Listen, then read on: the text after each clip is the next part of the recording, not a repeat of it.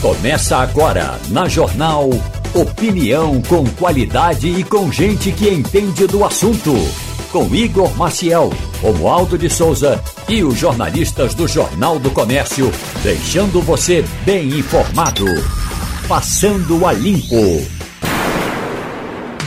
Está começando Passando a Limpo aqui na Rádio Jornal. Quero dar bom dia a todos. Bom dia, professor Eli Ferreira, que está aqui conosco. Bom dia, Ivanildo Sampaio. E bom também. Dia. Bom dia. E também bom dia, Romualdo de Souza, aqui bom novamente dia. conosco no estúdio. Bom dia, Romualdo. Muito bom dia para você e ao nosso ouvinte. Muito bom dia. Deixa eu é, já começar colocando um assunto aqui para vocês, que é o assunto com o qual o Ciro terminou a participação dele aqui, que foi exatamente a situação do túnel Felipe Camarão. Choveu muito ontem, choveu bastante. Inclusive, deixa eu, falar, deixa eu dizer que no programa de hoje nós vamos conversar com o prefeito João Campos. Vamos conversar com o prefeito João Campos no programa de hoje. Vamos conversar também com um representante da Secretaria de Defesa Social sobre violência no futebol. A gente está precisando conversar sobre isso em Pernambuco. Morreu uma pessoa, é, um, um, torcedor agora recentemente, e numa briga de torcida, inclusive, confirmado já que foi uma briga de torcida. Vamos conversar também com o prefeito João Campos. E eu queria agora dizer a vocês o seguinte: Ivanildo, que acompanha é, tudo isso há muito tempo aqui, a infraestrutura, a, a, evolução da infraestrutura das cidades. Choveu ontem, choveu muito, é verdade que choveu muito. Mas a gente tem uma situação aqui, Ivanildo, em Olinda, e isso se destaca, e se destaca aqui no Recife em algumas regiões, mas ali o túnel Felipe Camarão também é uma coisa impressionante. Olinda não tem infra infraestrutura para aguentar água, não aguenta água de jeito nenhum. Porque ontem choveu 115, 120 milímetros no Recife, em Jaboatão, a, até determinado ponto, chegou a 150 milímetros, eu soube, em Jaboatão dos Guararapes, quando juntou o acumulado do dia todo. E em determinado momento, quando estava 115, 120 em Jaboatão, já tinha chovido 40 milímetros. Em, então, um terço disso, lá em Olinda. Um terço disso tinha chovido em Olinda. 40 milímetros. E com 40 milímetros, Olinda estava, algumas, algumas áreas em Olinda, estavam em situação pior do que Jaboatão, que teve 150, 120 naquele momento, 120 milímetros. Então, assim, é uma questão de infraestrutura que você não tem. Túnel Felipe Camarão, qualquer chuva que dá, o túnel alaga, fica interditado, atrapalha trânsito e é bom lembrar que o túnel é responsabilidade do governo do estado, inclusive. E você não, não entende, é difícil de entender como é que a, as pessoas que cuidam do, dos túneis do Recife, a, a pessoa que cuida daquele túnel, que é o governo do estado, quem cuida daquele túnel, não consegue se preparar para a próxima chuva, sabendo que toda chuva atrapalha. Isso não é de hoje, né, Ivanildo? Não, não é. Isso é um planejamento mal feito, né? um, um, um problema de engenharia mal concebido. Olha, você sabe que eu morei no Rio quase oito anos. Sim. O Rio é uma cidade cortada por túneis. Tem túneis que ligam um bairro ao outro com mais de um quilômetro de, de, de comprimento. Eu nunca escutei no Rio um caso de alagamento de túnel. Nenhuma vez, nenhuma. Aqui, todas as vezes que tem uma chuva um pouco maior, você vê os túneis alagados, o trânsito interrompido. Quer dizer, foi um planejamento mal feito, mal concebido. É um erro de engenharia. Culpa de quem? Do poder público, que aprovou o projeto e que construiu. E no caso, no caso de Olinda, Olinda sempre teve problema também. A, a, a presidente, a, a, a Avenida Presidente Kennedy. A Avenida Presidente Olha, Kennedy. Olinda é, é outro problema e problema sério. Acho que faz 15 Esse anos que tem obra na Presidente Kennedy e não resolve. Isso é vergonhoso. Há 40 anos, há 40 anos Jardim atrás, Fragoso. Olinda alagava na gestão de Germano Coelho. Eu trabalhava na TV Globo e convidei Germano, o ex-prefeito Germano, já falecido, para uma entrevista sobre os problemas é, estruturais de Olinda. É? E ele disse com toda a clareza que não tinha dinheiro para é, terminar o que tinha começado, vinha de gestões anteriores, o erro era grande, a cidade era complexa, a cidade já estava fazendo parte do patrimônio mundial, mundial da, da humanidade e alguns bairros não podiam ser mexidos. Quer dizer, havia vários fatores que contribuíam para que Olinda passasse pelo que passa todos os anos. Mas a, a Conserto, claro que ó, se tem dinheiro e projetos bem feitos, você conserta tudo aquilo. É. Falta planejamento, falta verba e falta vontade de executar. A, a gente tem o ali a presidente Kennedy, eu estava falando da presidente Kennedy, porque eu acho que tem 15, 20 anos que se faz obra ali. Agora vai resolver, agora vai resolver, e não resolve nunca. E não resolve nunca. Resolveu, eh, falou-se que ia resolver agora na presidente Kennedy, da eleição passada, quando disse, não, o, inclusive o prefeito Lupécio é, não, vai ter. É, vai para reeleição e tudo, vamos fazer, vamos transformar a presidente Kennedy. Está lá, alagando do mesmo jeito. Alaga do mesmo Germano jeito. Coelho, ja, é, Jacildo Urquiza. É, todos os prefeitos que passaram pela prefeitura de Olinda Luciana Santos, colocaram Renildo Calheiros, Kennedy nas suas prioridades. É, José Arnaldo. José Arnaldo também. Todos eles. Todo prefeito que passa. A presidente Kennedy sempre, sempre é tema de campanha, sempre é tema de promessa e não se resolve a situação por ali. Romualdo de Souza, é, você não enfrentou transtorno ontem no, no Recife. Não. Hoje também está tranquilo. Hoje foi. Hoje também hoje tá normalizou. Não precisou passar no túnel Felipe Camarão. Pelo menos eu acordei às quatro e meia da manhã para ver se realmente estava tranquilo. Ainda não tinha sol e não, tinha, não estava chovendo na região onde eu estou hospedado. Uhum. E aí, na região do Pina. E aí eu achei que portanto teria um dia mais tranquilo que poderia dormir um pouquinho mais. Claro que a gente não consegue sempre, tem alguma coisa para fazer agora. Impressionante porque o motorista de táxi, eh, quando ele me trouxe lá do Pina para cá, ele me disse que, olha, hoje nós estamos num paraíso, porque ontem, disse ele, eu enfrentei o inferno, me disse o motorista, porque ele informou assim, olha, a gente sai e nunca sabe se vai voltar. E aí me mostrou, tem uma obra ali pertinho, já chegando na ponte do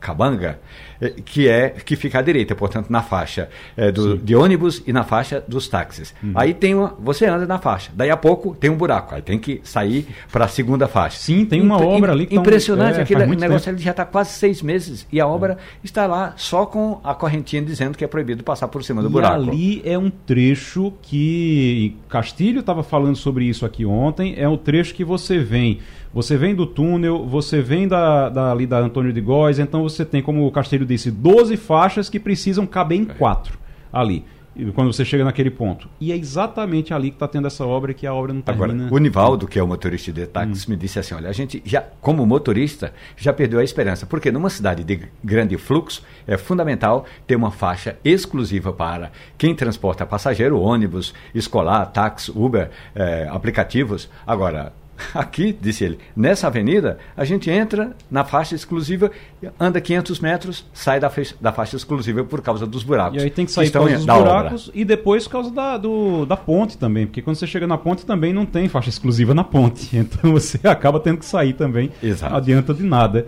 ali naquele trecho. Mas o, o, é uma situação realmente complicada. Agora, Romualdo, ontem você fez uma apresentação, tive lá, estive lá no Rio Mar para a apresentação que Romualdo fez, fez café, fez palestra, contou história, pessoal riu, contou história, contou piada, cantou. Ontem foi uma, foi uma festa, não foi? Olha, eu ainda tinha mais coisas para fazer. Por exemplo, eu tinha me preparado para passar um café especial no final da rodada. O problema é que muita. Uh, eu, eu, considero que esse assunto sobre café é um assunto, assunto cativante. Então eu vou contando as histórias, aí eu, eu abro o microfone para as pessoas fazerem perguntas. E aí elas têm histórias, têm pergunta, têm questionamento, têm birra e tudo mais. A gente tem que abrir o espaço e é bom ouvir o que as pessoas estão falando sobre cafés especiais. Rapaz, é, esse negócio de café especial eu achei engraçado. Uma pergunta que uma pessoa, uma, uma das participantes, uma das pessoas que estavam lá assistindo fez, que aí o Romualdo, o Romualdo botou todo mundo para rir. Como é a história do café gourmet? Ah, café gourmet é aquela história do que você chega no supermercado e alguém coloca o rótulo de café gourmet. Não tem a coragem de dizer que é café ruim e não tem o produto para dizer que é um café de qualidade. Então bota café gourmet para fantasiar. Sabe o rótulo de fantasia? É isso. É o rótulo de fantasia? É, rótulo de fantasia. chama de café gourmet. Porque o conteúdo, em, em, geral, não está com essa bola toda. Vamos falar de política. Como é que está a situação de Marina Silva? Ela fica quanto tempo ainda no governo?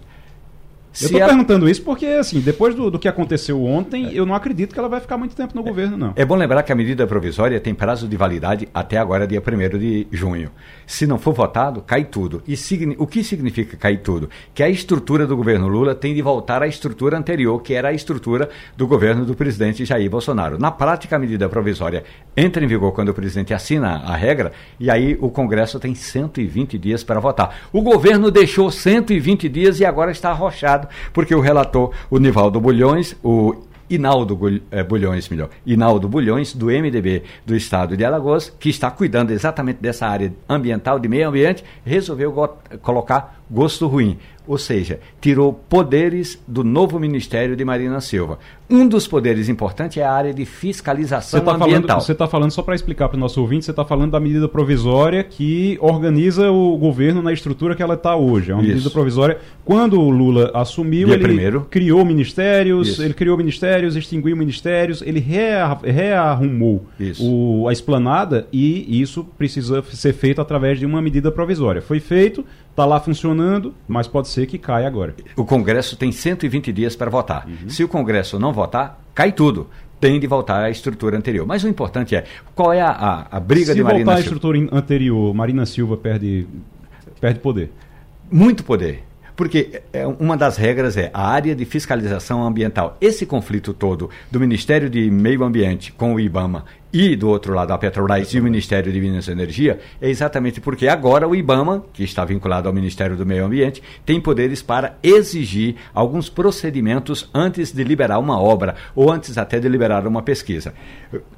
A aposta é ou Marina Silva cede ou o ministério dela perde poder Hoje, Marina Silva está já pensando em retornar à Câmara dos Deputados. Ela é deputada federal eleita pela Rede Sustentabilidade do Estado de São Paulo. E aí, quem ficaria? O nome mais forte é de, do ex-governador do Acre, Jorge Viana. Jorge Viana atualmente é presidente da Apex. A Apex é a agência que cuida da área de exportação. Então, Lula colocou Jorge Viana na Apex. Ocorre que o Estatuto da Apex diz o seguinte: o presidente da Apex tem de ter fluência no inglês, porque é um negociador de produtos de vendas e de comércio exterior. Jorge Viana não entende nem de the books on the table. E aí o que vai acontecer? o presidente mandou modificar o estatuto. O Congresso foi lá, o senador eh, Flávio Bolsonaro entrou com uma ação na, no Tribunal Regional Federal de Brasília e a juíza disse: e o estatuto não pode ser modificado quando uma regra anterior diz que tem de ser assim, a não ser que tivesse modificado o estatuto antes da nomeação de Jorge Viana.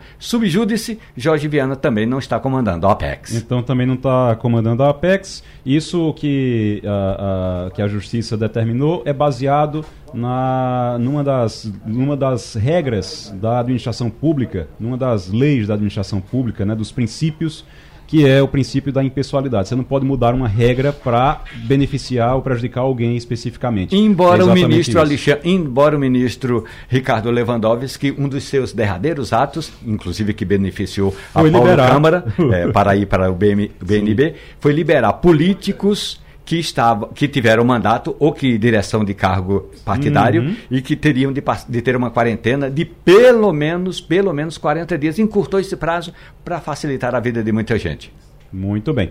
Estamos na linha agora com a promotora Aline Arrochelas, que é coordenadora do Centro de Apoio Operacional de Defesa da Infância e Juventude, porque hoje, quinta-feira, é o Dia Nacional da Adoção. Doutora Aline, muito bom dia para a senhora, seja muito bem-vinda ao Passando a Limpo. Bom dia, Igor. Bom dia aos, aos ouvintes. Me diga uma coisa: hoje é o Dia Nacional da Adoção. Uma coisa que muita gente é, critica, quando a, até os casais que querem adotar, eles dizem: olha, a burocracia é muito complicada no Brasil para poder adotar. A gente às vezes até, até queria adotar uma criança, mas não consegue porque dá muito trabalho, tem que ir para a justiça, tem que esperar. Tem o risco também, o medo de estar de, de tá ali, se envolver com a criança e depois a, a criança ter que voltar para os pais biológicos ou para a família é, biológica e isso acaba é, fazendo com que as pessoas tenham medo de adotar. O que é que pode ser? É, é diferente no Brasil de outros lugares no mundo? É muito diferente aqui? Tem lugares onde é mais fácil e o Brasil complica as coisas? Como é que é, doutora?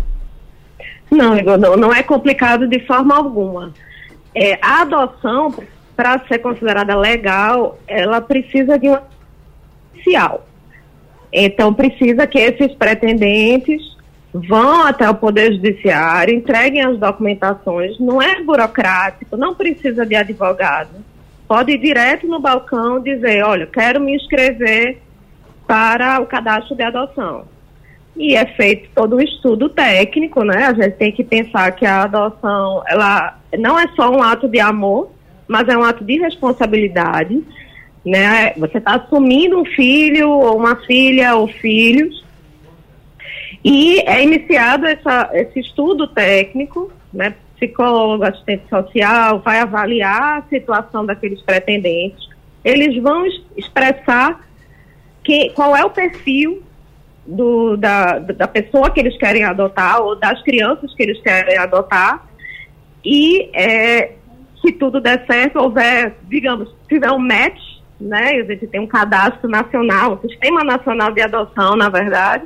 Então, quando se encontra aquela criança, ou aquele grupo de crianças que se enquadra no perfil que os pretendentes é, expressaram que querem adotar, normalmente se inicia o que a gente chama de um estágio de convivência né, que é um período justamente para que haja uma aproximação, para que as partes vejam se aquela convivência familiar está boa, se aquilo está é, funcionando, se está tendo um vínculo, né, se está se desenvolvendo um vínculo afetivo. E só no final desse estágio de convivência, no final desse processo, é que efetivamente sai a adoção com a sentença de adoção, que aí modifica a certidão de nascimento dessa criança que passa a contar com os nomes né, do pai, da mãe, ou dos pais, ou das mães é, que estão adotando. Nós estamos aqui com Romualdo de Souza, também quer lhe fazer uma pergunta. A gente está conversando com a promotora Aline Rochelas, que é coordenadora do Centro de Apoio Operacional de Defesa da Infância e Juventude. Hoje, quinta-feira, é o Dia Nacional da Adoção. Romualdo. Promotora, muito bom dia, parabéns pelo trabalho. Aliás, esse trabalho eh, que o Ministério Público realiza, inclusive aí eu gostaria de, de, ouvir a opinião da senhora, como é que se dá a fiscalização, o acompanhamento, é mais preciso, o acompanhamento dessa do Sistema Nacional de Adoção. Eu já ouvi algumas informações do tipo, ah, é que às vezes alguém fura fila. Não tem fura fila. Não tem fura-fila no lado. O Sistema Nacional de Adoção, ele é integrado, ele é, é gerido pelo CNJ, né, o Conselho Nacional de Justiça, é, são as equipes técnicas que colocam e tiram as informações, então tudo fica registrado, tudo que é feito, toda vinculação, desvinculação, tudo é feito no Sistema Nacional de Adoção. E o Ministério Público tem um papel fundamental nessa, nesse acompanhamento, né, como você falou, e na verdade é uma fiscalização mesmo. O Ministério Público necessariamente precisa atuar em todos os processos de adoção, em nas todas as suas etapas, né, nas audiências, é, na própria análise da sentença, né, eventualmente pode até recorrer de alguma situação, o Ministério Público dá parecer em todos esses processos e é, efetivamente acompanha desde o início. Na verdade, a gente já acompanha quando a parte já chega na vara dizendo que quer se inscrever no cadastro.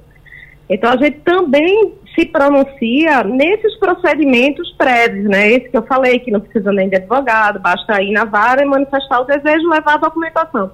Até aí, nesse comecinho, o MP também trabalha. Nós estamos aqui também com o professor Eli Ferreira, quero fazer uma pergunta também. Aline Rochelas, coordenadora do Centro de Apoio Operacional de Defesa da Infância e Juventude, Dia Nacional da Adoção. Bom dia, doutora Aline. Bom dia. É, nós sabemos que antes do Estatuto da Criança e Adolescente e o novo Código Civil que entrou em vigor em 2002, havia uma prática muito comum no Brasil que é chamada popularmente de adoção à brasileira, que é aquela forma que as pessoas adotavam é, crianças é, diretamente dizendo que eram seus filhos de forma totalmente ilegal, mas que se ocorria com uma prática muito constante.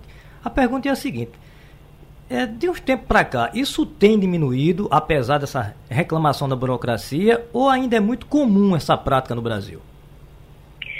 Ele, essa prática é extremamente problemática, né? E ela acaba colocando todos os envolvidos em um risco muito grande né, a parte, porque registrar um filho como se fosse seu, né, sem ser e não se tratando de uma adoção legal, isso é um crime. Então a pessoa está a pessoa que faz isso, né, quem participa disso está sujeito a ser responsabilizado penalmente. E para as crianças isso é uma prática terrível, porque as coloca numa situação de insegurança, né, insegurança jurídica, insegurança afetiva. A criança pode até considerar aquela pessoa pai ou mãe, mas legalmente não é. Então, É, já vi casos da criança precisar, por exemplo, de um atendimento de saúde, e como a situação da adoção não estava legalizada, aquela pessoa não podia representar a criança. Então, infelizmente, ainda é uma situação relativamente comum, a gente ainda recebe casos de adoção brasileira, mas, felizmente, tem diminuído muito nos últimos anos. E tem diminuído. Acho que a população hum. também acaba é, uhum. é, se conscientizando né, e se informando melhor. Tem diminuído, mas tem se mantido o número de adoções é, legais, porque às vezes, não, diminuiu, mas também as crianças deixaram de ser adotadas. Isso tem acontecido? Não, vocês não registram? Não, não, não. Hum. Aqui em Pernambuco, é, do ano passado para cá, a gente já teve mais de 200 adoções. Uhum. Né, isso acho que até número da semana passada é um bom número. O estado de Pernambuco, no cenário nacional, é um estado que tem demonstrado bons índices, né, tanto de, de rapidez no processo da adoção, para conclusão desses processos, para encaminhamento das crianças que estão em acolhimento institucional para é, a, as famílias adotantes. O que acontece, às vezes, é que no processo de, de cadastramento, né, de, de, de, quando os pretendentes procuram a vara para se inscrever no Sistema Nacional de Adoção, eles expressam um perfil que muitas vezes não, não corresponde ao perfil real, né, uhum. que a gente tem das crianças que estão, é, digamos, disponíveis para adoção. Então, a gente tem um, um perfil aí no Brasil, vou falar do Brasil como um todo, é que a maioria das crianças que estão nas casas de acolhimento, aguardando adoção, elas têm mais de 10 anos de idade. Né? E quando sobe acima de 14 anos, é, fica assim, praticamente, é, é, muito difícil conseguir uma adoção, porque os pretendentes geralmente querem crianças mais jovens, né, mais novinhas. É, 60% dos pretendentes no Brasil querem adotar só uma criança, quando a gente sabe que é, grande parte das crianças que estão aguardando adoção são grupos de irmãos, mais de 90% dos pretendentes querem uma criança sem deficiência, sem doença infecto-contagiosa. Quando a gente sabe que é muito comum que as crianças que sejam encaminhadas à adoção, elas tenham alguma, alguma deficiência ou alguma doença mesmo tratável. Uhum. Então, esse descompasso, às vezes, faz com que demore, né, para ter esse, para o, o match, né, como eu falei, entre uhum. o cadastro que se pretende e o perfil da criança que está apta à adoção. Deixa eu passar para Ivanildo Sampaio agora. Bom dia, doutora Aline. Bom a dia. gente sabe que grande parte das crianças adotadas são recém-nascidas, têm um ano de idade, têm dois anos de idade, então elas não, não têm qualquer noção de vida nem do mundo. Mas existem crianças com 10 anos, 12 anos que também estão ali para serem adotadas. Eu pergunto à senhora, a criança é uma parte interessada nisso, é a principal parte interessada. Essa criança é consultada quando os pais resolvem adotá-los, os pais adotivos resolvem fazer a adoção? É, sim, acima de 12 anos, essa consulta é obrigatória. Né? Acima de 12, a criança tem direito, ela deve ser ouvida. Mas, na prática, a gente, é, na verdade, não o juiz o promotor diretamente, mas as equipes técnicas né, que fazem todo um trabalho é, multidisciplinar, tanto com a família adotante como com a criança, se coloca no relatório como a criança tem se expressado em relação a essa possível adoção. Então, eu já tive a oportunidade, por exemplo, de me manifestar num processo em que, embora o perfil dos adotantes eh, se encaixasse com da criança a, a ser adotada, aquela criança ela, ela demonstrava para a equipe técnica que ela não tinha interesse naquela adoção. E aí o Ministério Público se posicionou contra aquela adoção para resguardar o, o, o vínculo afetivo da criança. Entendi. Muito bem. Doutora Aline Arrochelas, coordenadora do Centro de Apoio Operacional de Defesa da Infância e Juventude. Hoje é quinta-feira, Dia Nacional da Adoção.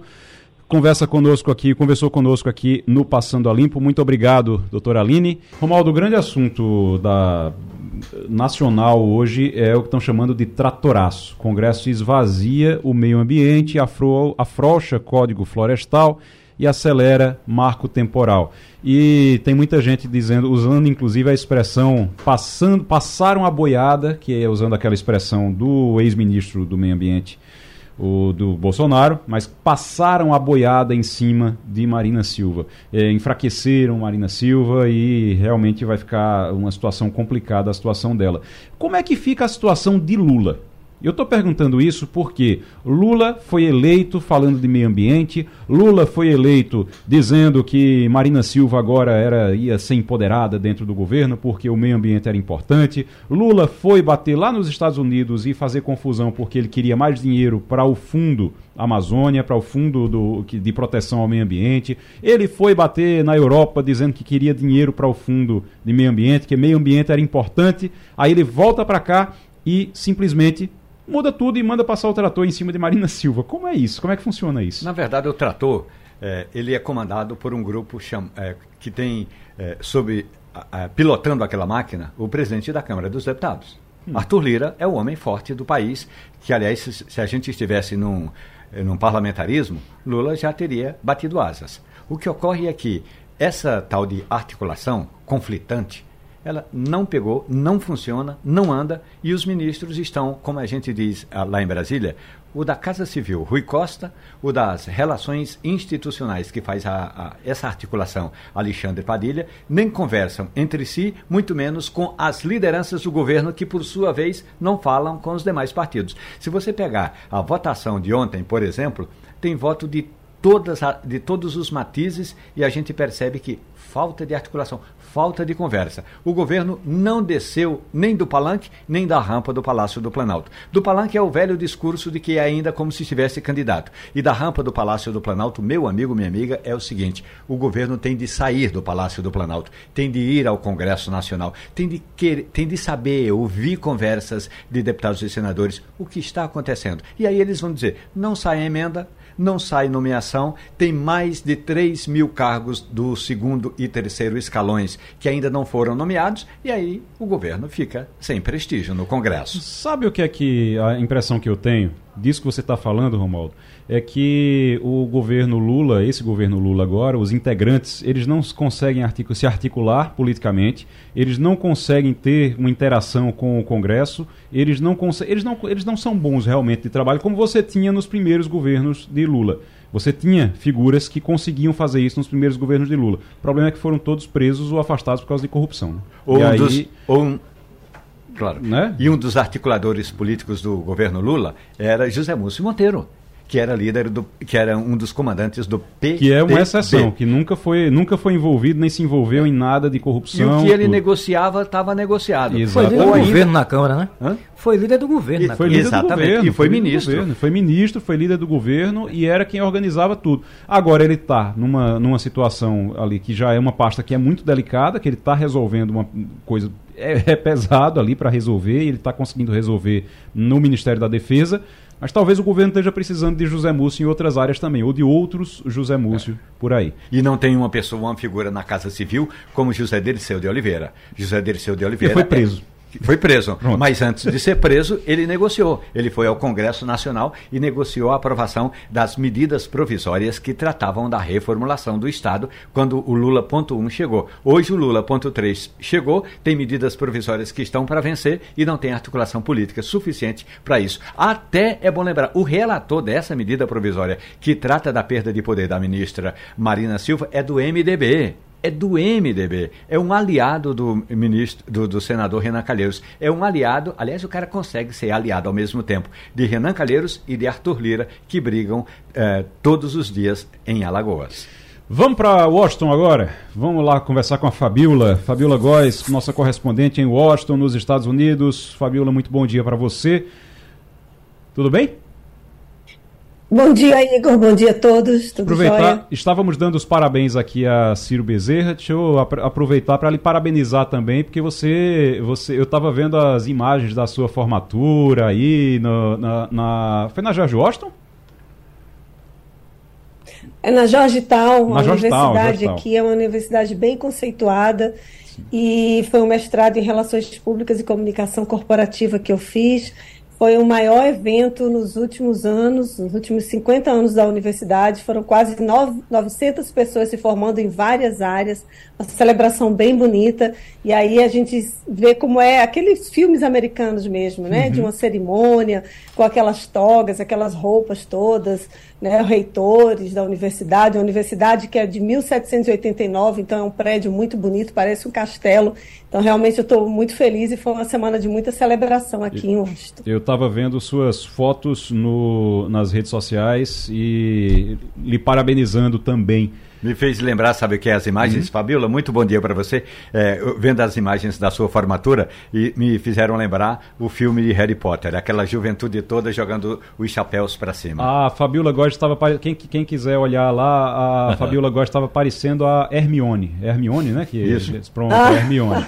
Lá vestida com aquela toga, com aquela. Estava me lá. sentindo. Muito bem. Fabiola, deixa eu passar logo para Ivanildo Sampaio para ele lhe fazer pergunta sobre. Dentro da nossa pauta aqui sobre a relação dos Estados Unidos com o mundo. Bom dia, Fabiola. Meu abraço para você Bom pela dia, formatura. Eu conheço a universidade onde você se formou, é uma coisa linda mesmo. Mas me diga uma coisa, é, depois do escândalo é, católico da, diocese, da Arquidiocese de Boston, nós temos novamente outro escândalo com o clero católico nos Estados Unidos? Bom dia, Ivanildo. Que bom, fico feliz que você tenha conhecido a universidade. Obrigada pelas palavras. Então, Ivanildo, é um novo relatório que foi divulgado pelo governo americano e pelo menos 2 mil menores de idade foram abusados sexualmente por mais de 450 pessoas ligadas à Igreja Católica em quase 70 anos no estado de Illinois, que é no centro-oeste dos Estados Unidos, e isso é quatro vezes maior do que o relatório divulgado em 2018. Isso foi uma matéria especial do jornal americano The New York Times. O que, que a gente observa? Que foram seis igrejas, não são 450 padres, são, a gente pode dizer que são padres, pessoas que estavam ligadas à igreja, que atendia menores. A gente também tem observado que isso é crescente, a Igreja Católica ela tem revelado esses casos no mundo inteiro. A gente também tem que falar que não é um caso apenas que existe na Igreja Católica, isso é um problema de uma sociedade doente, de pessoas doentes que comandam igrejas de qualquer de qualquer credo no mundo inteiro. O que, que vem acontecendo é que agora os relatórios e as pessoas estão perdendo o medo de falar, as pessoas estão procurando a polícia, a Procuradoria do Estado de Illinois encontrou indícios de que o número informado pela igreja e o número de vítimas que estavam procurando a polícia estavam desencontrados, então eles resolveram fazer esse tipo de investigação. Então, as crianças eram mais ou menos entre 11 e 17 anos, e tem um padre, que é o padre Thomas Francis Kelly, que ele teria cometido o crime de, entre 1960 e 70, ou seja, 10 anos abusando crianças. Uma delas, de 11 anos, disse que dormiu, chegou a dormir na paróquia e acordou de madrugada com o padre fazendo sexo oral nele. Então, assim, são casos com muitos detalhes e que escandalizaram, de fato, toda a comunidade católica e do mundo inteiro. Então, esse caso está sendo muito repercutido aqui nos Estados Unidos, assim como outros países também. O Papa Francisco, né, que está há 10 anos no cargo, ele tem se pronunciado e tem dito que, e determinou que se algum clérigo souber de um caso como esse e não informar as autoridades, ele vai ser responsabilizado. Então, as medidas estão sendo tomadas, mas os casos realmente são assustadores e vem crescendo muito a divulgação desses relatórios. Eli Ferreira. Bom dia, Fabiola. Parabéns aí pela formatura. É, Bom dia, Eli. Muito obrigado. Tem um, um fato aí na questão pré-eleitoral norte-americana de que o Partido Republicano vai surgir aí a possibilidade de um pré-candidato, né, que é o DeSantis. É, como é que fica aí a questão de Donald Trump né, como aparentemente o candidato mais forte hoje a disputar a presidência pelo Partido Republicano? Então, o Trump, ele está ironizando, primeiro, obrigada pelas palavras, o Trump está ironizando essa candidatura do Ron DeSantis, assim como qualquer outro candidato que surja no Partido Republicano, porque ele está muito confiante de que ele vai ganhar as primárias. Aqui nos Estados Unidos, os candidatos eles têm que passar antes, né, por uma escolha do partido e vira meio que dentro de uma campanha dentro de uma campanha.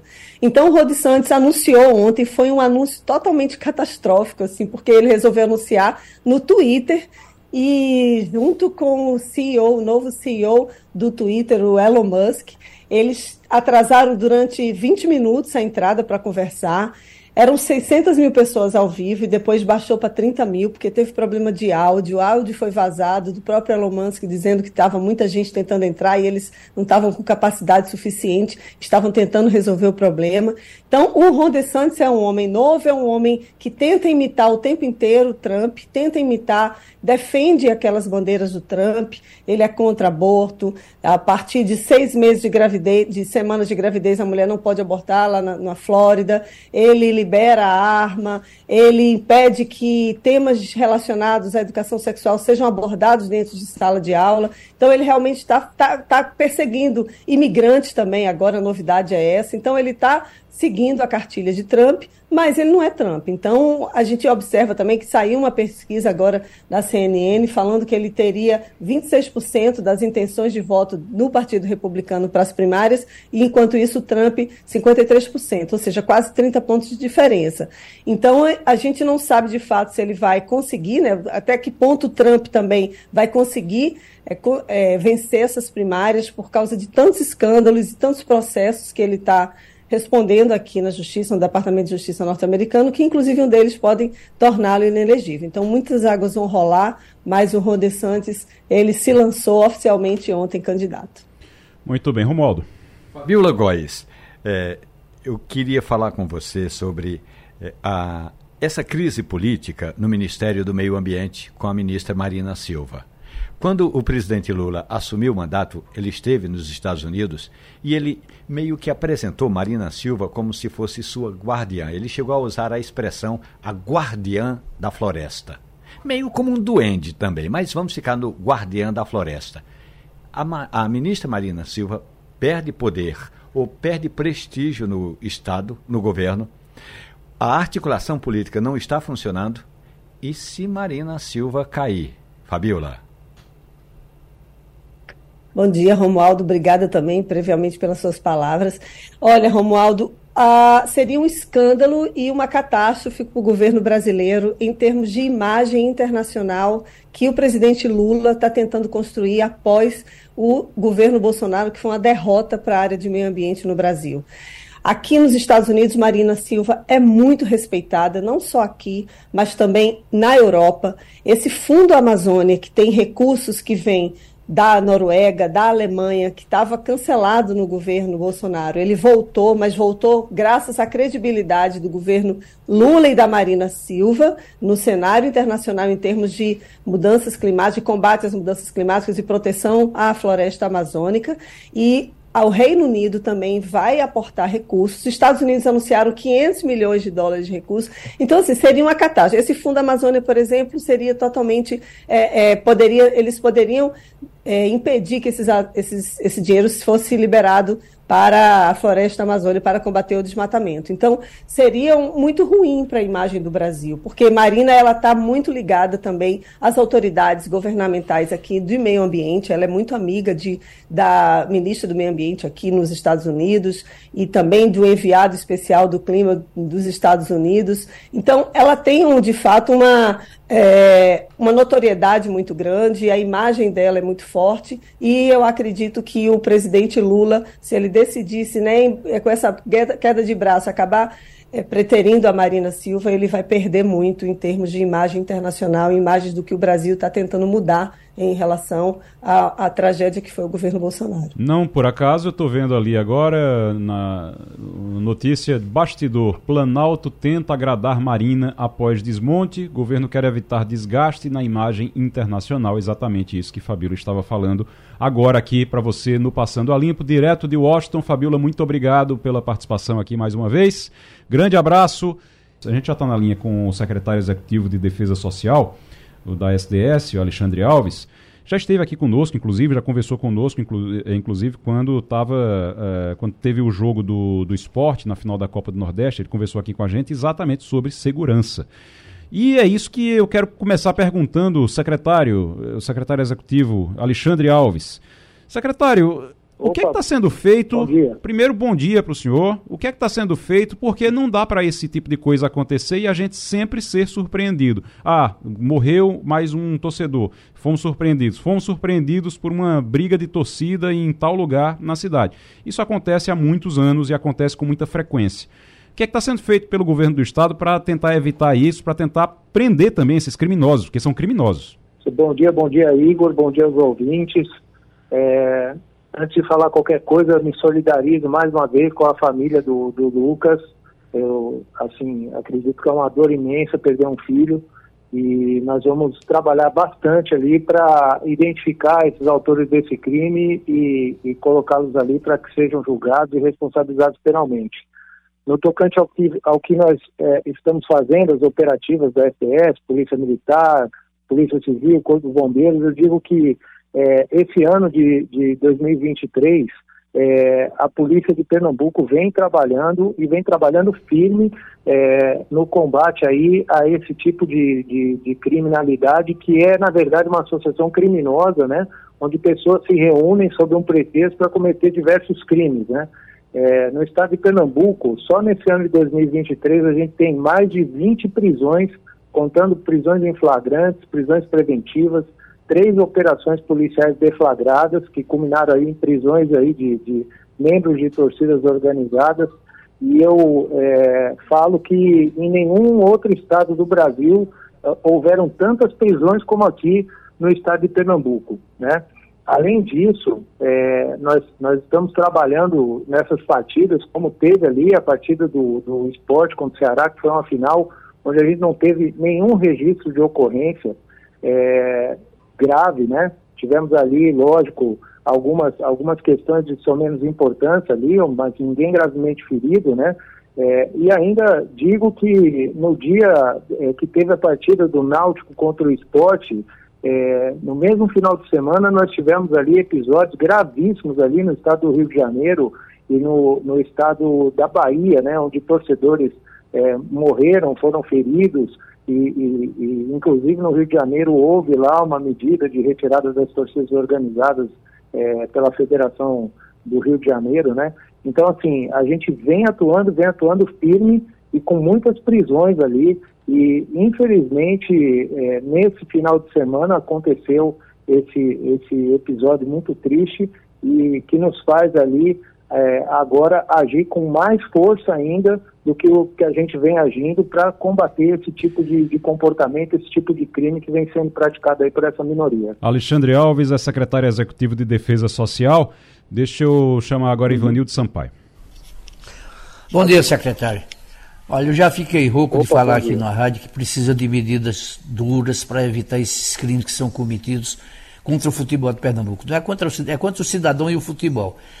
Agora eu pergunto ao senhor, se se sabe onde estão as torcidas organizadas, se já se sabe quem são os líderes dessas torcidas, por que é que o senhor falou que tem 13 prisões, mas são 300 mil torcedores que invadem as ruas, que eh, quebram carro, que não sequer vão a campo, só estão ali para fazer baderna, para perturbar, para cometer crimes, e ninguém vai preso tem a delegacia do torcedor, chega lá, faz uma ocorrência, o cara está no outro dia fazendo a mesma coisa.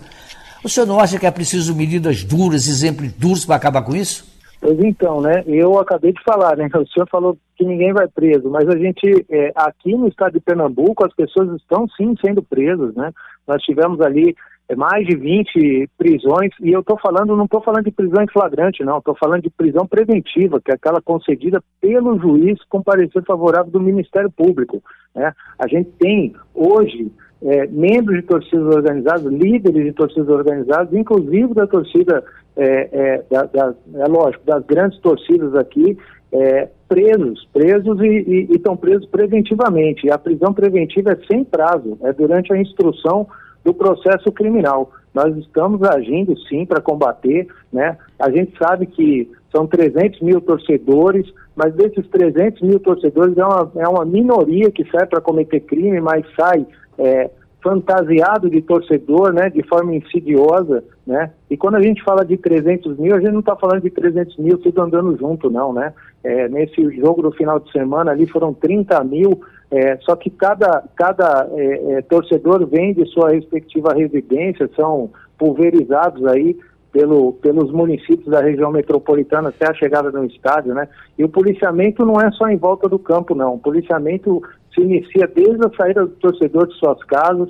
né? É, tem policiamento ali nas vias públicas, nos terminais integrados, é desde a saída do torcedor de casa até chegar no estádio, durante o jogo e até a volta do torcedor para casa, a, o policiamento tem que ser é, mantido e mantido de forma firme. Mas, né? secretário, e como é, é que está funcionando? Que... Só, como é que está funcionando a inteligência da, da segurança pública em relação a isso? Porque essas brigas, muitas uhum. vezes, não digo que toda vez, mas uhum. muitas vezes elas são provocadas, elas são marcadas inclusive em redes sociais, elas são marcadas entre eles. Porque o, o eu estava citando aqui, inclusive, agora há pouco, um, um, jogo que aconteceu na Arena Pernambuco, lá em São Lourenço, e você tem o, o a briga da, das duas torcidas que estava acontecendo em Olinda. Então, isso não, eles não se encontraram por acaso em Olinda, eles marcaram isso. Como é que está funcionando a inteligência da polícia para poder identificar isso e ir lá e prender eles na hora, não deixar acontecer, ou, ou, ou, ou prender em flagrante mesmo? Pois é. Eu, eu digo assim, realmente é, o, que, o que aparece, né, o que acaba se concretizando como crime é, é justamente é, uma, uma parcela bem menor do que, que a gente consegue evitar. Eu vou dizer nesse jogo é, do que teve agora do final de semana, nesse mesmo jogo que nós tivemos, infelizmente, a morte do torcedor, uhum. nós tivemos também um torcedor preso com arma de fogo, né? Um jogo aí do, do, do, Náutico, recentemente nós tivemos três torcedores presos com arma de fogo e arte, artefatos explosivos. No jogo do, do, do esporte contra o Ceará, a torcida do Ceará, sabendo é, do policiamento que a gente tinha preparado, né? Nós tivemos ali lançamento de artefatos explosivos dos ônibus que vinham vindo do estado do Ceará, na altura lá da, da, do, do, estado da Paraíba, onde teve que ser acionado o GAT da Paraíba ali para desarmar esses artefatos explosivos que tinham sido é, é, tinham sido dispensados durante o trajeto, sabendo uhum. que chegando aqui o policiamento já está firme aguardando. A gente faz o monitoramento, o monitoramento das redes sociais, no entanto, é, é a gente sabe que as redes sociais ali é, é impossível você conseguir fazer um monitoramento que seja 100% para pegar toda a movimentação, né? E tem é, é, uma parte ínfima que às vezes acaba é, é conseguindo ali marcar um encontro, mas a gente vem pedindo, oito das prisões em flagrante, inclusive, foram uma antecipação da polícia numa, num, num desses encontros de galera, né, que eles fazem, né, para marcar briga e a polícia se antecipou e prendeu oito, oito em flagrante, né, que resultou depois na deflagração de uma das operações que a gente já fez esse ano, né. Uhum.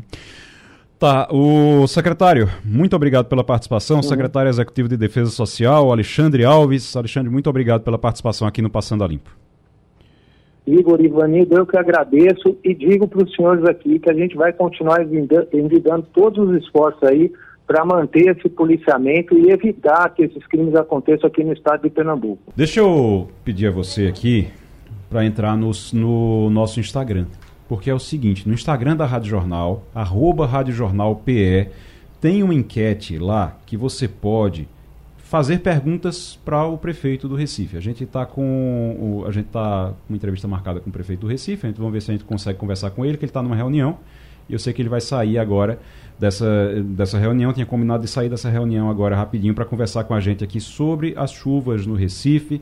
E a gente está com uma pesquisa, com uma enquete lá no, no Rádio Jornal PE, arroba Rádio Jornal PE, sobre dizendo o seguinte: o que você perguntaria para o prefeito sobre as chuvas no Recife? Chuvas no Recife, o que você perguntaria para o prefeito? Então você entra lá, arroba Rádio Jornal PE, deixa a sua pergunta e o seu comentário, sua pergunta, e a gente vai é, acompanhar isso aqui durante a entrevista. Enquanto a gente tenta o contato então com o prefeito João Campos, deixa eu perguntar a Romualdo como é que está agora, porque o Congresso está instalando aquela CPMI do 8 de janeiro, não é isso, Romualdo? É, houve um acordo ontem à noite e o que estava dificultando essa exatamente essa instalação da CPI, é, ou da CPMI, melhor falando, da Comissão Parlamentar Mista de Inquérito, porque ela vai ser formada por deputados e senadores.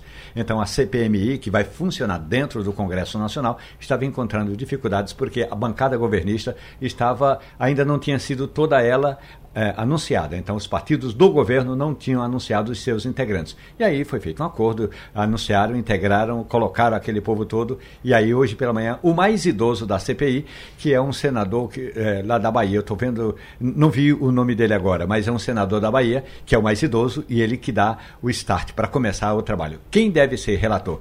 Quem deve ser relator, na verdade, a relatora é mesmo a senadora Elisiane Gama. Ela trabalhou para ser a relatora e aí o presidente, por, por, então, então seria é, o, um deputado. Eu, Otto Alencar. Otto lembrei Alencar. Que, Otto Alencar. Ah, uma, um contra-alto deu na mente e agora me lembrei Otto Alencar. Então Você é o mais velho, nascido em 1947. É. os outros são mais novos. Exato.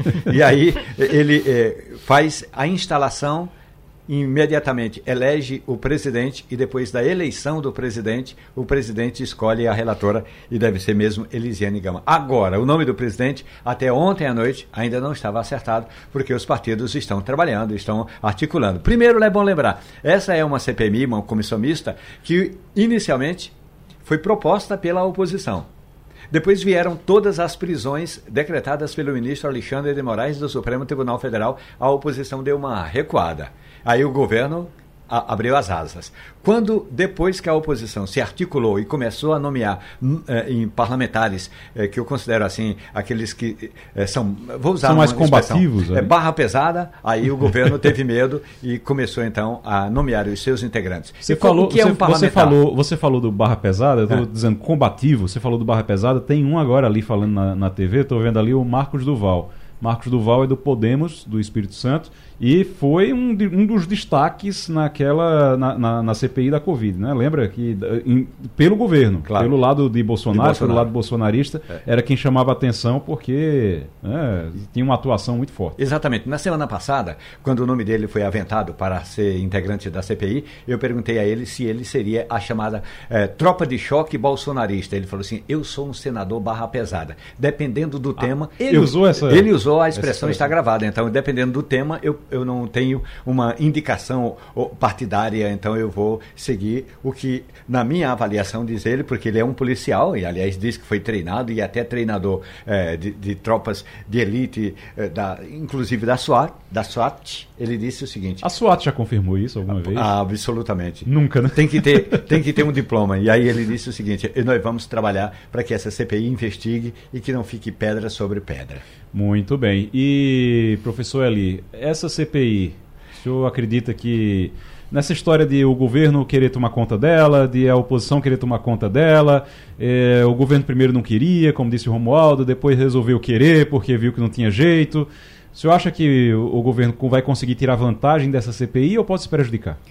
Bem, CPI não, sempre se sabe como começa, nunca se sabe como termina. Nós temos um, aí uma CPMI para ser instalada, que acredito que vai soltar faísca para tudo quanto é lado. Ainda bem que é uma CPI que não vai acontecer, uma CPMI que não vai ocorrer em ano eleitoral, porque se fosse ano eleitoral a espetacularização seria bem maior. Então eu espero, é, é talvez seja querer demais, de que se tenha, acima de tudo, responsabilidade com o que vem a ser apurado. E aqueles que realmente participaram de forma direta ou indireta, que venham sofrer punições dentro do que a lei brasileira estabelece. Qualquer outra coisa que fuja a isso, nada mais é do que retórica né, e o que é lamentável muitas vezes, uma visão desproporcional do que a legislação brasileira abraça. O que a gente viu no dia 8 de janeiro desse ano foi uma, foram atos terríveis, foram atos de depredação de bens públicos, foram eh, eh, alguns até diriam praticamente terrorismo aquilo ali que aconteceu. E aí o que a gente tem nessa CPI, que eu acredito que a gente vai ter nessa CPI, é o governo tentando implementar uma narrativa e a oposição tentando implementar uma narrativa. Vai ser uma guerra de narrativas ali para dizer é, qual, é, qual vai ser o, o, a, a, narrativa da oposição? O que é que os bolsonaristas, como o Marcos Duval, Romualdo, o que é que eles querem realmente passar O, qual é o recado que eles querem dar? Eles querem dizer que não aconteceu aquilo, ou que não teve nada a ver? Eles querem dizer que foi o governo que provocou aquilo? O que é que eles querem? Qual é, qual é, qual é o argumento da oposição? Bom, primeiro eu queria dar uma informação. Eu estou falando agora claro. com o deputado Elmar Nascimento. Ele é do estado é, do Piauí e ele me disse o seguinte: olha, nós já fechamos questão. Quem vai ser o nosso presidente, portanto, o presidente da CPMI, é o deputado Arthur Maia, que é do União Brasil da Bahia. Portanto. Ligado ao Arthur Lira? Não, não, não. não. Ele é. Não, não, não. não. Ele é aliás, a quem? Aliás, ele é muito mais ligado ao grupo de ACM, de Antônio Carlos é? Magalhães. Ah, é. Tá. Ele, ele, é do União Brasil, mesmo partido é, cujo secretário executivo. O, o, é, o secretário executivo é ACM Neto. Uhum. Portanto, Arthur Maia é o nome que o líder está me dizendo aqui. Olha, nós escolhemos o Arthur Maia para ser o, o presidente. E aí ele disse para mim, eu também, eu confirmo essa informação de que a senadora Elisiane Gama seria a relatora da CPMI. Muito então, bem. Então, é em primeira mão aqui, você está ouvindo agora, Romualdo já recebendo a informação de que o presidente da CPMI do é. 8 de janeiro vai ser o Arthur, o Arthur Maia. Arthur Maia, e aí ele foi relator, importante relator é, no governo Bolsonaro daquela reforma é, que tratava aí da Previdência. Agora, vamos falar sobre por que a oposição pediu a CPMI, porque essa, essa CPMI foi pedida pela Qual é oposição. O, argumento? o que é que a oposição quer? Negligência do governo. Negligência do negligência do governo. O ministro, segundo o, o relatório, tá? O, o ministro de, da Justiça, é, Flávio Dino, não tomou as medidas necessárias para impedir que houvesse aquele quebra-quebra, claro, o ato, o ato em si não, mas o quebra-quebra, e depois o GSI, o Gabinete de Segurança Institucional, não municiou o Estado brasileiro, inclusive o presidente da República, de que poderia haver um quebra-quebra, uma ação violenta. Então, essa é, esse é o argumento da oposição para pedir a CPMI dos atos de 8 de janeiro. A gente vai agora, o Romualdo, Tô vendo ali, está instalando, você disse o, o Otto Alencar, e eu tô vendo ali o Eduardo Girão também. Aquelas figuras que a gente se acostumou a ver durante vários dias na, nessa CPMI do 8 de janeiro, na, a gente tá vendo agora, a gente se acostumou lá na CPI da Covid. Otto Alencar está ali presidindo, Otto Alencar também por ser o mais velho, era quem estava presidindo também inicialmente a CPI da Covid. Agora a gente está vendo o Otto Alencar novamente e eu estou vendo ali Eduardo Girão, uhum. eu estou vendo ali Randolfo Rodrigues, Isso. eu estou vendo ali, a gente viu agora Cid há pouco Gomes. Marcos Duval, Cid Gomes, então, as mesmas figuras que estavam ali na, na CPI da Covid, chamou tanta atenção aquilo na época e agora a gente está vendo de novo. O Randolfo Rodrigues ele está ali, mas ele, ele vai ser relator ou alguma coisa? Não, ele, ele era o presidente não, ele era o presidente, não, ele era o, o relator, relator é. da, da, da, da CPI da Covid. É porque ele é líder do governo no Congresso Nacional. Então, o líder do governo é chamado é, é na verdade é convidado, a palavra correta é convidado para participar da sessão de instalação. O, o, Girão está como líder do Podemos, ele é líder do Podemos. E tem ali um, eu não sei o que Cid Gomes está fazendo, a não sei, é, cara de paisagem. Agora, tem também ali é, um deputado do Novo, é, e ele é lá do Rio Grande do Sul. E o, o, o, Novo foi um dos partidos que entrou na justiça porque o Novo não conseguiu é, é, quebrar ou furar a cláusula de barreira. E o Novo indicou um deputado para essa CPI. E o presidente da Câmara dos Deputados retirou o Novo da CPMI. Com isso, o Novo está fora. E aí está aí agora o, o, o presidente, o líder do Novo é, fazendo algum protesto. Eu estou sem áudio, não sei o que está acontecendo, mas é, ele mas fazendo tá é. ali e ali foi aplaudido, né? Está sendo aplaudido ali, inclusive. Então, você tem ali já está se falando, ó, a informação que você que o Romualdo deu aqui em primeira mão, tá? As TVs estão trazendo agora que o deputado Arthur Maia é o cotado para presidir a comissão. E eu acabei de mandar uma mensagem para ele e falei assim, presidente, muito bom dia. Está certo? Ele me deu uma, me deu uma risada e falou assim, já já a gente sabe. então tá aí a informação já em primeira mão aqui do Romualdo de Souza, que agora que está sendo confirmada pela imprensa nacional. Vamos falar aqui, é, a gente tem uma manifestação que vai acontecer, já aconteceu, né? Vai acontecer no domingo. Domingo vai acontecer uma manifestação no bairro do Recife é, para cobrar do poder público ações que evitem e previnam a repetição de desastres como o que atingiu Pernambuco no ano passado. E a memória das vítimas das chuvas de 2022 será lembrada em ato no Recife, nesse ato lá de, de no próximo domingo. As fortes chuvas que deixaram 134 mortes e 125 mil desabrigados ou desalojados em maio do ano passado, que serão lembrados nesse ato, serão lembradas nesse ato. A gente vai conversar com o prefeito do Recife, a gente vai conversar com o prefeito do Recife, João Campos, porque ontem choveu muito forte no Recife novamente, e aí ficou todo mundo assustado, não apenas pela força da chuva de ontem, foi muita chuva ontem, atingindo principalmente Jaboatão e Recife, e não apenas por isso, mas pela memória também, pela lembrança que se tem exatamente hoje, exatamente hoje, a lembrança que se tem de um ano atrás dessa tragédia. Algumas medidas foram tomadas pela Prefeitura do Recife, a gente sabe disso, e eu quero exatamente detalhar isso agora com o prefeito João Campos. Prefeito, muito bom dia para o senhor. Sei que o senhor saiu de uma reunião agora e pra, aqui para falar com a gente na Rádio Jornal. Seja muito bem-vindo mais uma vez aqui ao Passando Olimpo. É, bom dia, bom dia aí, bom dia a todos e todas que estão acompanhando. É uma satisfação poder falar, poder enfim, explicar um pouco do, do fenômeno de chuva de ontem. Foram mais de 117 milímetros em 24 horas. Isso é 30% da chuva prevista para um mês. E a gente entrou na situação de alerta máximo determinado pelo nosso COP, que é o Centro de Operações, que inclusive é uma novidade, a gente não tinha o Centro de Operações no formato que tem hoje, em virtude das chuvas do ano passado, a gente desenvolveu é, esse Centro de Operações que começa a funcionar já para esse ciclo de inverno, com 16 protocolos diferentes referentes à chuva, e a gente hoje tem um tempo de resposta muito mais rápido é, relativo a isso. O prefeito, o, ontem a chuva foi muito forte, o senhor disse aí 117 milímetros, 30% do esperado para o mês caiu num dia só, em, somente em 24 horas.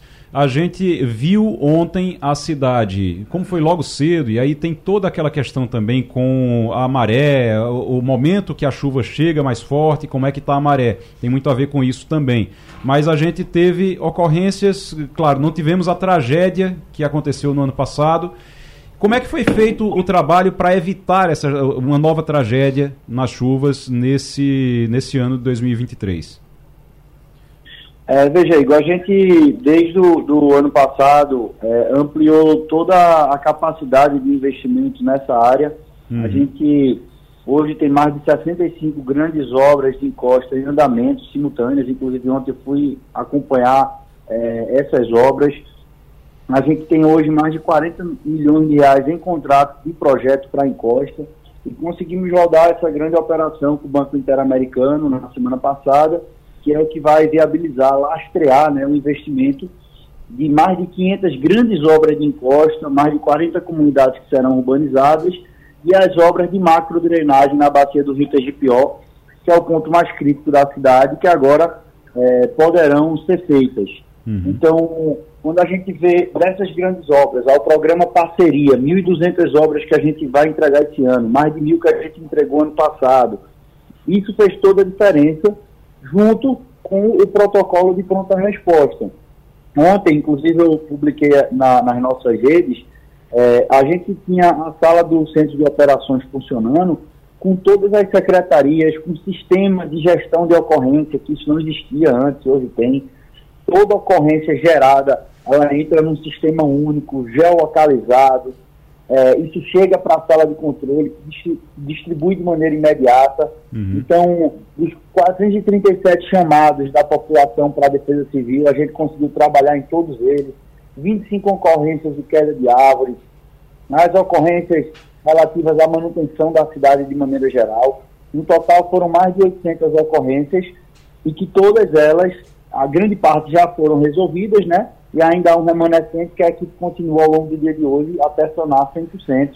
É, é um protocolo que a gente pegou referências internacionais para fazer. Uhum. Hoje, Recife é a única cidade de Pernambuco que tem esse centro.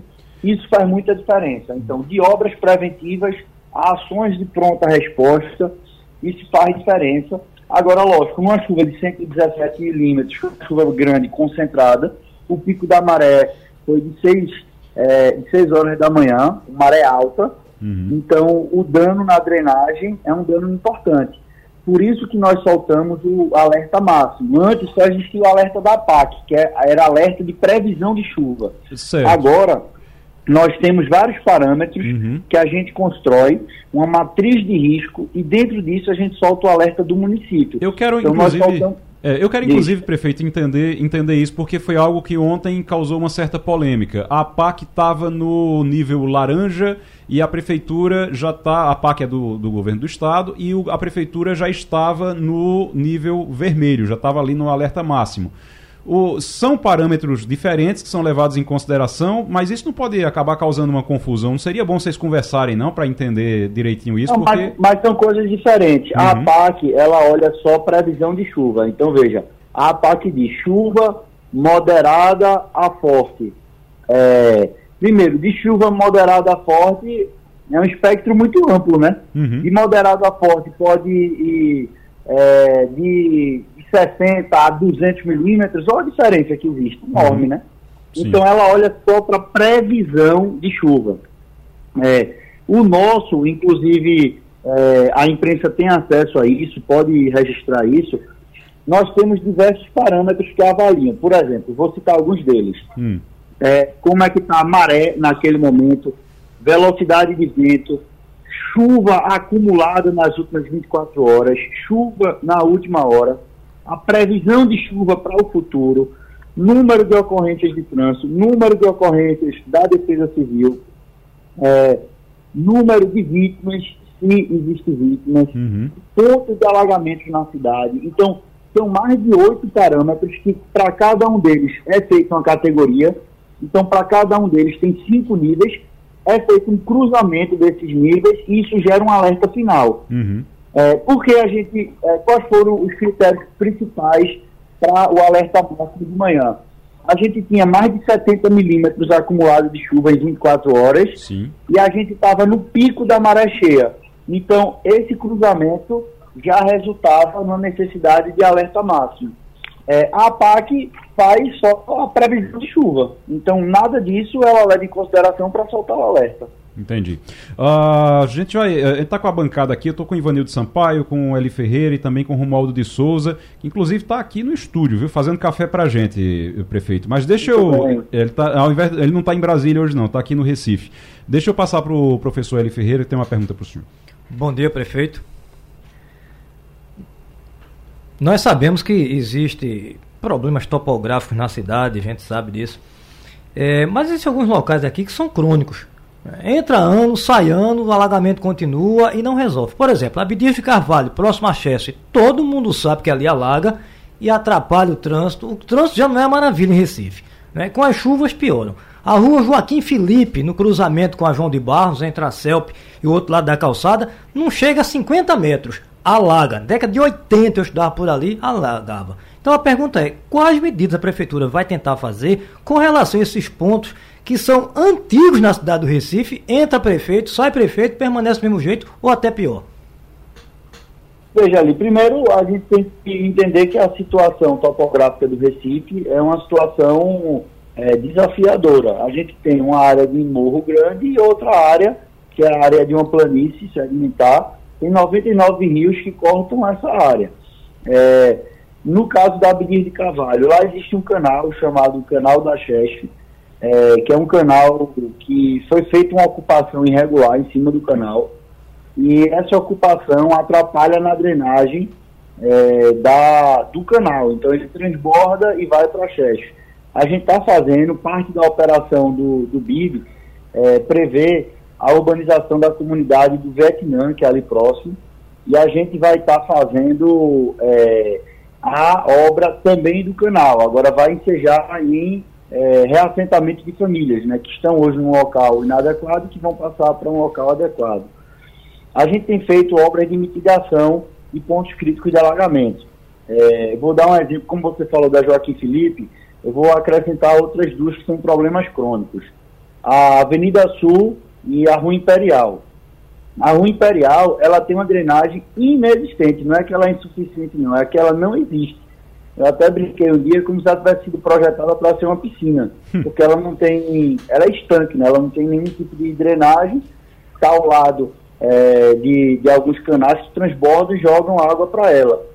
Então a gente está é, tá fazendo nesse momento, estou citando só como exemplo, essas duas obras juntas são mais de 10 milhões de reais para a drenagem da Avenida Sul Imperial. Então são obras grandes e a gente tem mapeado esses pontos onde a gente vai fazendo, como a gente já fez, é, por exemplo, na Rua da Harmonia. É, ontem, inclusive, eu recebi um vídeo é, enfim, onde a chuva foi forte, mas lá funcionou. E a gente tinha algo em torno de 200 pontos mapeados há 10 anos na cidade, críticos de alongamento junto às grandes avenidas.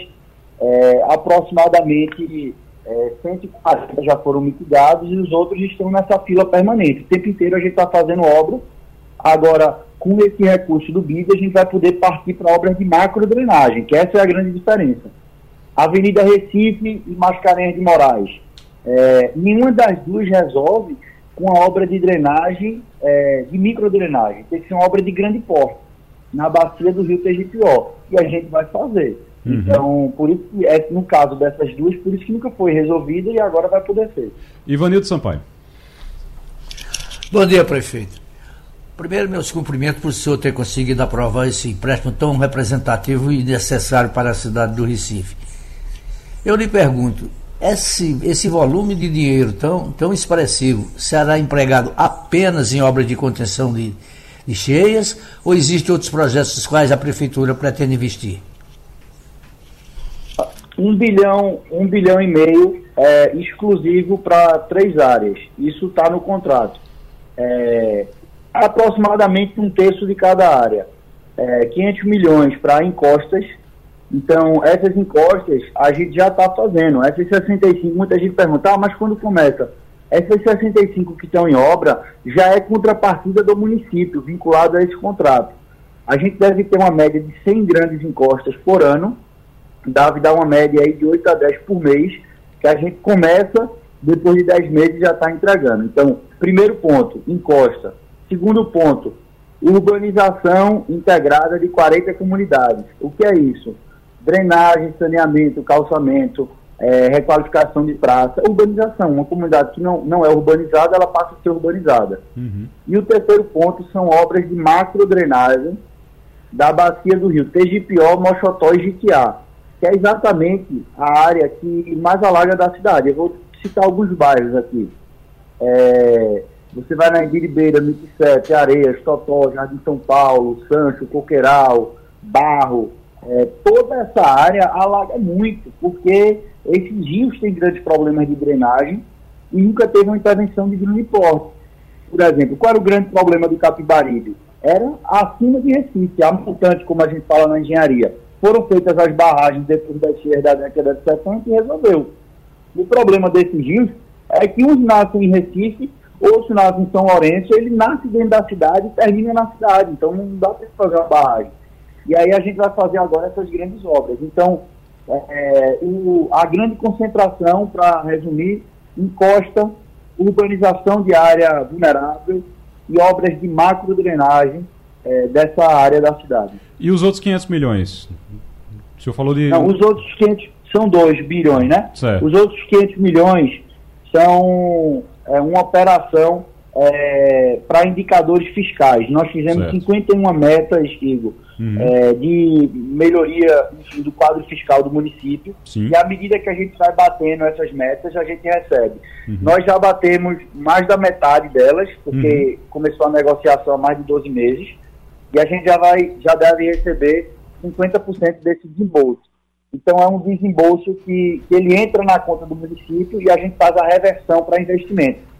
Parte desse investimento é nessa, nesse mesmo leque, sabe, de, de, de obras, é, e, e, outra parte é infraestrutura de maneira geral, calçamento de rua, é, requalificação de praça, uhum. requalificação de espaço público, mas os dois bi, eles serão todos revestidos e é, revertidos em investimentos. Muito um bem. bi e meio, ele é 100% uhum. carimbado, Sim. os outros 500 milhões, ele é de discricionalidade do município. Prefeito João Campos conversando com a gente aqui no Passando a Limpo, o Romualdo de Souza. Agora. Prefeito, muito bom dia para o senhor. A minha referência do Recife é exatamente que um ano atrás, desculpe, eu estava na capital pernambucana e choveu torrencialmente e houve toda aquela catástrofe de que já falamos é, de ontem para hoje também a gente tem esses registros. A expectativa da prefeitura, daqui a um ano, nós teremos boas notícias de obras já concluídas? Teremos, Romualdo. A gente, esse ano, vocês podem anotar aí, esse ano o conjunto de obras que a gente está rodando só esse ano protege diretamente 58 mil pessoas. É lógico que diante de um, de um, de um, de um fato de grande dano, é natural, é humano que a gente olhe para o dano que foi causado. Mas a gente muitas vezes deixa de ver a, aquele dano que foi evitado, a vida que foi protegida. Então, a gente, com um leque de investimento desse ciclo da ação inverno, são as obras de parceria, obras coletivas, obras de drenagem, a gente chega a 58 mil pessoas impactadas de forma direta, principalmente com proteção de encosta. É, as obras de encosta nós já começamos. Obras de macro drenagem, a gente está finalizando o projeto, isso é uma coisa que eu também acho que é importante falar. É, nós contratamos o maior especialista do Brasil de macro drenagem, o professor Carlos Tucci. Vocês sabem que eu estudei engenharia, né? E o livro que a gente estudava é, era exatamente o livro desse professor. E a gente contratou ele para revisar os nossos projetos junto com a equipe holandesa que veio aqui através de um contato que a gente fez com a embaixada, a equipe veio para cá e também está participando da revisão do projeto, porque são obras diferentes de obras de encosta, que são muitas obras de porte médio. Essa obra de drenagem do TGPO é uma grande obra, entendeu? vai ser uma grande obra. Então a gente está tá revisando todo o projeto para garantir, enfim, a funcionalidade dele. E um outro ponto, só para terminar, que eu queria fazer era um apelo Sim para as pessoas jogarem lixo no lugar correto. Ontem eu tive na Dantas Barreto é, e fui conversar com a equipe que estava fazendo a limpeza das galerias. E é uhum. é impressionante, a mesma equipe que ido na segunda-feira, tinha limpado as galerias. Aí na quarta-feira, é, Igor, Romualdo é, e Sanildo, a gente, eu vi lá presencialmente, postei inclusive na, na rede social, um volume imenso de plástico, de garrafa plástica, de copo, de saco, e a 50 metros tinha três lixeiras. Então, assim, é injustificável. E aí aquela equipe estava tendo que desobstruir, enquanto isso, ela estava deixando de limpar outra área da cidade. Então muita gente diz, ah, mas a equipe não passa na rua para limpar, para desobstruir. Porque a gente está tendo que ficar nas grandes avenidas. Verdade. Imagina, numa mesma semana, duas vezes na Dantas Barreto para limpar as galerias, é claro que a gente vai deixar de ir para outro lugar, porque é a gente verdade. tem que olhar para essa avenida. Então, uhum. todo mundo também fazer a sua parte, a prefeitura faz, uhum. é, mas as pessoas também precisam ajudar. Prefeito, muito obrigado. Eu quero só, eh, bem rapidinho, que a gente tem 30 segundos o, a gente colocou uma enquete um, na, no Instagram para as pessoas fazerem perguntas, deixarem lá comentários. É, o Guga, por exemplo, perguntou sobre o dinheiro do empréstimo, o senhor já respondeu. E o Yuri Felipe perguntou qual é a nota que o senhor dá para a sua gestão até agora. Diga rapidinho. Rapaz, Igor, eu não, eu não tô aqui para dar nota para nenhum. Eu estou aqui para receber a ordem do povo. Então, o que o povo quiser que a gente faça, eu vou trabalhar, eu vou fazer quem julga é o povo. Eu estou aqui é para trabalhar. Eu sou empregado do povo do Recife com muito orgulho e, e, vou fazer isso com muito gosto até o último dia da minha gestão. E o senhor, o senhor vai agora, para poder aumentar a sua nota, eu sei que o senhor vai voltar agora para uma reunião que o senhor estava para resolver mais problemas da cidade. Obrigado, o, viu? Hoje a gente, eu estou aqui numa reunião de gestão por resultado. Eu não acredito em nada na vida que não tenha método, organização e gestão. Então aqui o núcleo de gestão está reunido, olhando as metas prioritárias, olhando o resultado, indicador e é assim que a gente vai trabalhando. Obrigado e um bom Vamos dia embora. a todos. Bom dia, obrigado. Esse foi o prefeito João Campos, prefeito do Recife, conversando com a gente no Passando a Limpo, que termina agora. Muito obrigado, professor Eli Ferreira. Muito obrigado, Romualdo de Souza e Ivanildo Sampaio. Um grande abraço. Até amanhã. A Rádio Jornal apresentou opinião com qualidade e com gente que entende do assunto. Passando a Limpo.